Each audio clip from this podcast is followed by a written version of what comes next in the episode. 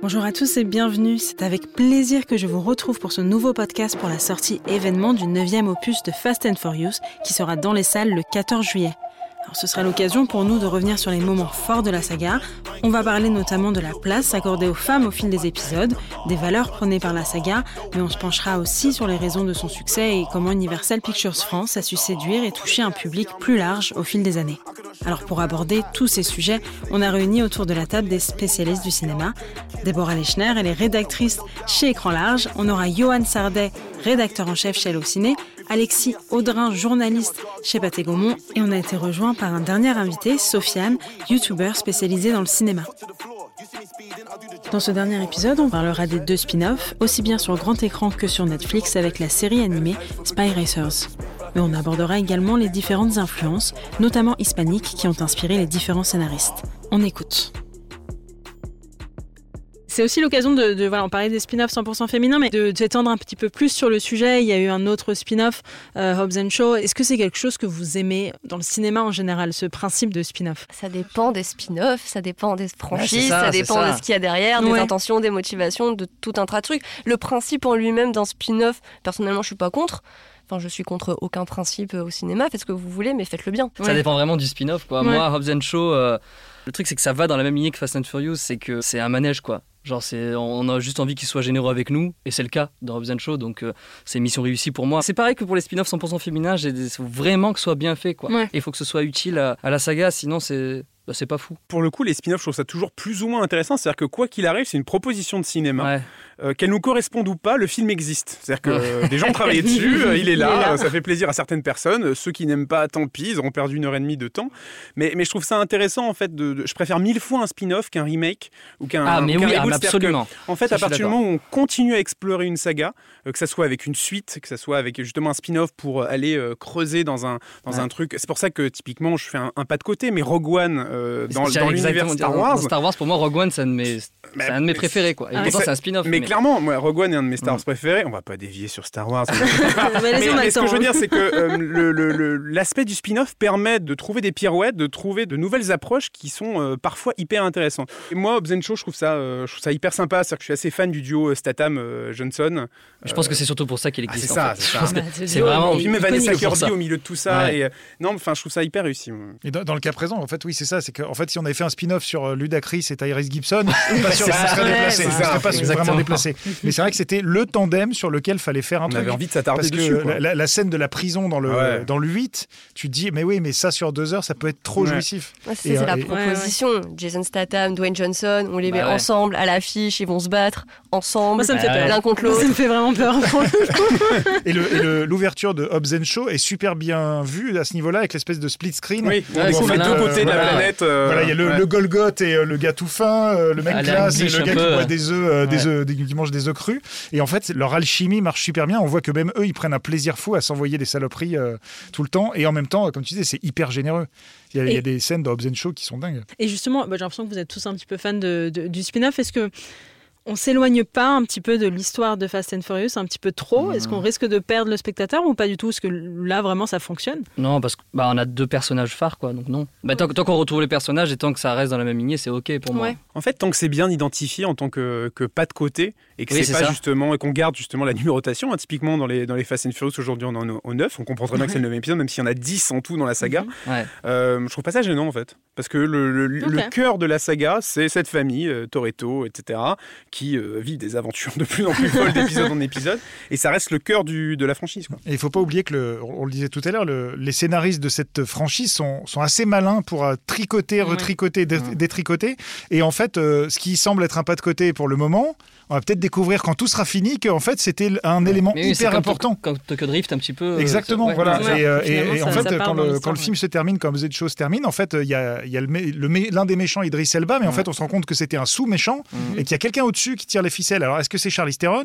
Est-ce que c'est quelqu'un qu'on va voir dans le 9, dans le 10, dans le 11 Et peut-être qu'en fait, c'est un film bah beaucoup plus rattaché euh, au-delà juste des personnages. Il me semble que c'est vraiment une partie intégrante un petit peu de la saga aussi, parce qu'il y a un, budget considérable qui a été mis en place pour Hobbs Show. Ils sont, je pense, à 200 millions à peu près pour le spin-off. C'est c'est énorme. Parce que Statham et euh, c'est ça, c'est énorme aussi. c'est à l'échelle. Mais euh, pour revenir vite fait sur le contrat, c'est pour moi c'est ça en fait, c'est que j'ai l'impression que and Show ça définit vraiment le contrat dont on parlait tout à l'heure. Ils doivent être à égal, ils doivent, leur ego c'est vraiment, c'est vraiment ça quoi. Ah bah, typiquement l'introduction comme tu le disais, oui, c'est ça. Vraiment l'écran splitté en deux même temps d'écran, le, même personnage apparaît au même moment. Enfin, c'est. Je suis sûr qu'on compte le nombre de droits qui se mettent l'un ah, l'autre et on tombe sur le. Ah, mais c'est le même. Bah ouais, c'est fou. Est-ce que c'est aussi une, une façon euh, un petit peu de tester la popularité des, des personnages secondaires, j'ai envie de dire, parce que c'est quand même, ça fait pas partie vraiment du noyau dur, dur, dur. Pour le coup, je pense qu'avec tout le fric qu'ils ont mis sur la table, c'était pas testé. Ils savaient déjà la, popularité qu'avaient mm. les personnages et surtout au-delà des personnages, les acteurs. Parce que quand on voit Hobbs and Shaw, on voit surtout Jason Statham et Dwayne Johnson avec des machettes à la main qui retiennent des hélicoptères à bout de bras.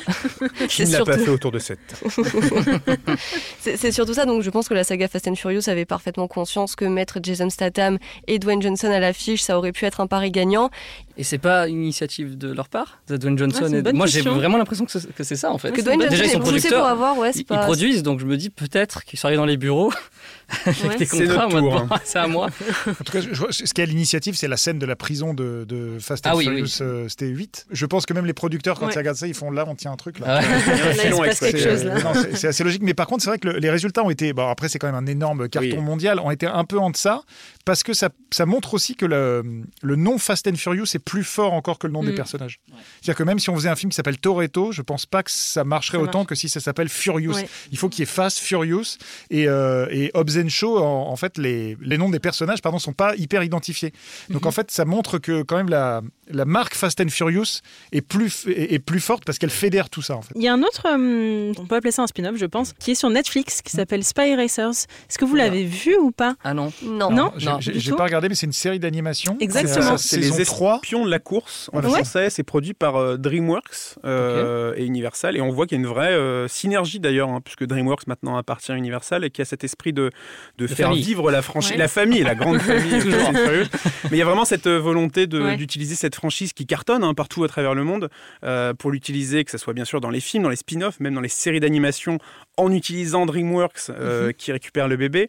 Et puis on, peut aussi parler de tous les, gros produits dérivés, hein, parce que typiquement Fast and Furious est présent euh, dans les parcs Universal aux États-Unis avec Fast and Furious Supercharge, qui est une attraction où pareil on retrouve cette famille, une file d'attente très drôle hein, d'ailleurs, puisqu'on retrouve, c'est qu'on retrouve, on se balade dans le, dans le garage, dans un espèce de grand garage avec de magnifiques voitures, et puis de, on tombe sur une table avec des des bouteilles de bière dont je ne citerai pas la marque. Ah. et vraiment, il y a cet esprit, comme si les personnages venaient de partir de leur barbecue pour aller à l'aventure, mm. et ensuite on les rejoint dans, dans une espèce d'aventure en 3D incroyable. C'est intéressant de voir que cette franchise est utilisée, j'allais dire à 360 degrés en fait, euh, un peu partout pour euh, se connecter aux différents publics de, de la saga. Et sachant qu'elle se, elle se rattache à la notion de famille, puisque le, héros de la série, c'est le petit cousin de, de, Dominique Toretto. C'est un jeune Toretto encore. C'est ça. Donc euh, après, ça, c'est intéressant, mais ça reste encore un peu timide. Ça reste une, une série qui n'est pas encore très identifiée par beaucoup de gens sur Netflix. Donc en fait, il, manque peut-être encore. On parlait du spin-off féminin. Est-ce que ça pourrait pas être une série avec des drifteuses? Parce qu'on sait que ah. le, format série parle aussi à une, nouvelle génération. Et en fait, dans un format série, on pourrait de temps en temps inviter Vin Diesel, de temps en temps inviter Letty. Mhm. Euh, voilà, il y a, peut-être un truc à imaginer aussi euh, comme ça. Je, lance l'appel au producteur. Très bonne idée. J'ai l'impression que Sofiane t'étais intéressée par, le, par la série Drifteuse. Bah, je préfère ça. Je préfère ça que juste un, film comme ça, 100% féminin. Je préfère une fois une série. Oui, effectivement. Donc on a ce spin-off qui reprend rapidement pour ceux qui ne connaissent pas. C'est donc le cousin de Dom Toretto qui est recruté par une agence gouvernementale et il est chargé, avec ses potes, euh, sa famille, d'infiltrer une organisation de course d'élite qui est en fait une organisation criminelle. Voilà à vos écrans. Allez-y. et, peut-être que de la même façon, parce que sur Netflix, il y a euh, la colo du Crétacé, Jurassic World, qui va, se, au bout de la saison 3 ou 4, se relier à Jurassic World 3, qui est attendu l'année prochaine.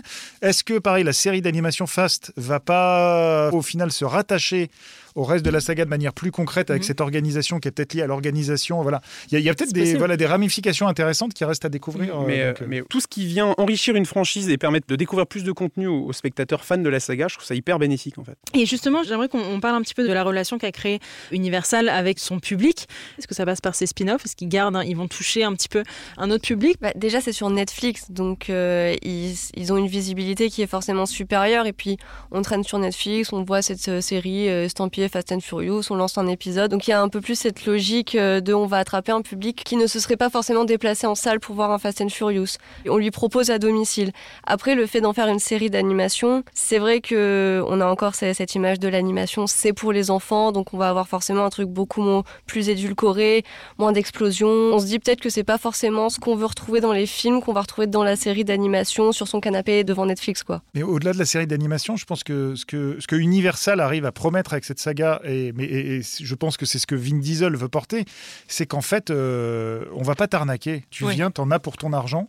Mais c'est un peu comme la saga Harry Potter qui met pas du Quidditch à chaque épisode. À partir du moment où on a vu une ou deux fois du Quidditch, on sait que le Quidditch est là quelque part, mais le plus important, c'est ce qu'on ce qu'on va raconter d'autre. Donc en fait, euh, ils ont réussi à faire ça, et à chaque fois, on retrouve vraiment les codes. C'est-à-dire ça passe par la musique, ça passe par la photo, le graphisme même du, titre ou la manière dont on écrit les pays. Les guests aussi. Les guests, le, montage. et, euh, et en fait, il y a une promesse, et surtout une promesse de dire on vous fera jamais payer euh, votre place de cinéma pour un truc où vous allez sortir déçu. C'est très généreux. Hein. La, saga Fast and Furious, elle est très, très généreuse. C'est du vrai spectacle, c'est un vrai manège. Je pense que c'est ce qu'a réussi à faire Universal avec cette saga-là. Enfin, on y va, on sait, on sait ce qu'on va voir. Quoi. Effectivement, alors ça parle à tout le monde. Ça passe aussi beaucoup, je pense, par le fait qu'il y ait énormément de culture. Est-ce que ça, vraiment, ça joue euh, pour le succès euh, de la saga? Je pense que oui, mais là où c'est... moi, ça me plaît, c'est que j'ai pas l'impression que c'est un cahier des charges. En fait, je l'ai jamais senti comme ça en disant ah oui tiens c'est vrai qu'il nous faut euh, les quotas euh, entre mm. guillemets.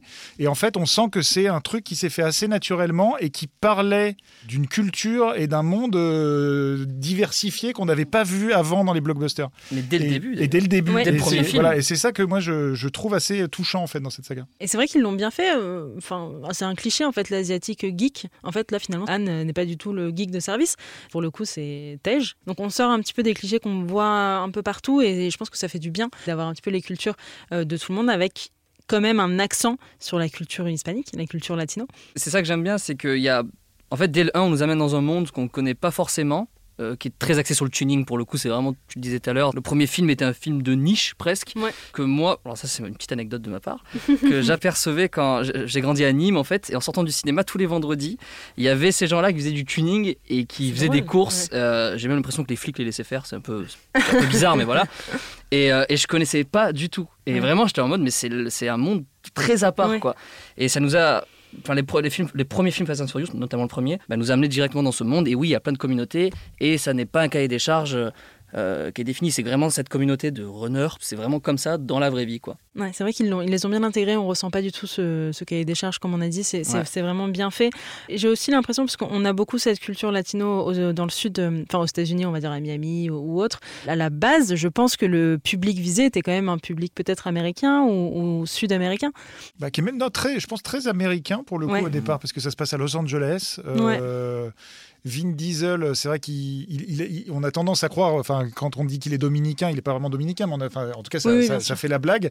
Mais ça s'adresse au départ plutôt à un public un peu lambda. Et c'est vrai que au fur et à mesure, ils, sont, ils, ont, ils ont descendu les, racines de la saga vers le sud. Mhm. Et, en fait, c'est très bien. Parce que ça, même musicalement, en fait, c'est quand même. Euh, j'ai l'impression que la mode du reggaeton, elle est venue de Fast and Furious, en fait. C'est Fast and Furious qui, lance le truc mondialement. Donc, en fait, on, ça nous a tous un peu latinisé. Et c'est. Mm. moi, j'aime beaucoup ça. C'est vrai qu'on a une BO assez euh, originale pour le coup. C'est pas le cliché du film d'action. Il n'y a pas que du rap, il n'y a pas que du pop. On a aussi pas mal de reggaeton. Euh, on a parfois des musiques un peu japonisantes à un moment donné. Donc c'est, on sort encore une fois du, typique film d'action. Bah, c'est surtout que c'est, une franchise qui fait appel à des cadors en fait de la composition de musique. Hein. On est sur euh, Brian Tyler et, euh, et, Tyler Bates qui composent la grande majeure partie des, opus. Donc c'est des, vraiment des gens qui ont travaillé sur nombreux films. Typiquement, Brian Tyler, c'est celui qui a composé la nouvelle version du logo Universal. Pour le centième anniversaire ah, du studio, c'est lui qui compose ça. Donc c'est pour vous donner l'importance du, type hein, quand même sur, sur la scène musicale hollywoodienne. Et, et c'est vrai que c'est une franchise qui va aller chercher tout un tas de, références euh, en fonction des endroits où, ils vont poser leur caméra, ils vont euh, tout exploser. Et ça permet euh, aux spectateurs de rentrer vraiment dans cette immersion totale et de se laisser emporter. Dans, dans, cette histoire. Quoi. La bande originale? Vous plaît, vous personnellement? Elle me fait secouer la tête en tout cas. Quand je l'écoute, je secoue la tête. Et j'ai envie de m'imaginer derrière un volant à rouler très très vite. Donc je pense que le job est fait sur ce point-là. On l'a dit, on est au 9e, il en reste deux. Est-ce que vous avez une idée de ce qui peut se passer dans les deux derniers? Je, Franchement, je fais confiance aux, scénaristes et euh, aux producteurs de cette saga qui, depuis euh, dix films maintenant, en comptant Hobbs Show, arrivent toujours à mettre la barre encore plus haut à chaque fois, à, s'amuser, parce qu'il y a vraiment un côté enfantin et, comme on le disait plutôt, de cartoon, vraiment à, tester plein de choses en fait. donc là, en l'occurrence, la limite atteinte dans le neuf, visiblement, c'est l'espace. Alors après, qu'est-ce qu'on peut faire de plus lointain et de plus spectaculaire? Je ne sais pas, peut-être le centre de la Terre, avec une grosse voiture qui creuse, Jules Verne. Mais je pense que, en plus, l'intérêt d'un film en deux parties est vraiment qu'on peut terminer sur une fin ouverte. Peut-être qu'il y a quelque chose comme ça à faire, peut-être quelque chose de, très spectaculaire qui garde les spectateurs en haleine pendant un bon moment. Sofiane, il me semble que tu, hum, je sais pas si on peut en parler, tu vas sortir une vidéo qui est dédiée à Fast and Furious. Est-ce que tu peux nous en dire deux mots ou est-ce qu'on doit attendre? Je peux dire déjà que euh, vous allez être très frustré, mais je vais voir le film longtemps avant tout le monde. Ah, tu sors d'ici. Déjà. Et euh, bah ouais, ouais, je vais, je vais découvrir le film en, en 4DX dans les salles Pathé Gaumont. Euh, en plus avec des, des abonnés, des gens qui me suivent, donc je suis très content. Et je partagerai ça sur, sur Instagram. Il sera en salle le 14 juillet. Donc allez tous le voir. Et ben merci beaucoup euh, d'avoir été avec nous. C'était un plaisir. Et rendez-vous peut-être pour le 10e euh, et 11e. Et après, ce sera la fin, je pense. Il y aura les spin-offs. Rendez-vous est pris. il y aura les spin-offs. Merci beaucoup. Merci, beaucoup. Merci. Merci beaucoup pour votre attention. J'espère que ce podcast vous a plu et vous a donné envie de découvrir avec nous le 9e opus sur grand écran. On se donne rendez-vous dans les salles? Allez, à bientôt. I'm a lane switcher, big tank bank filler, real killer, die for my gang member, gun driller, dope man, dope dealer, gorilla, bank bank lane switcher.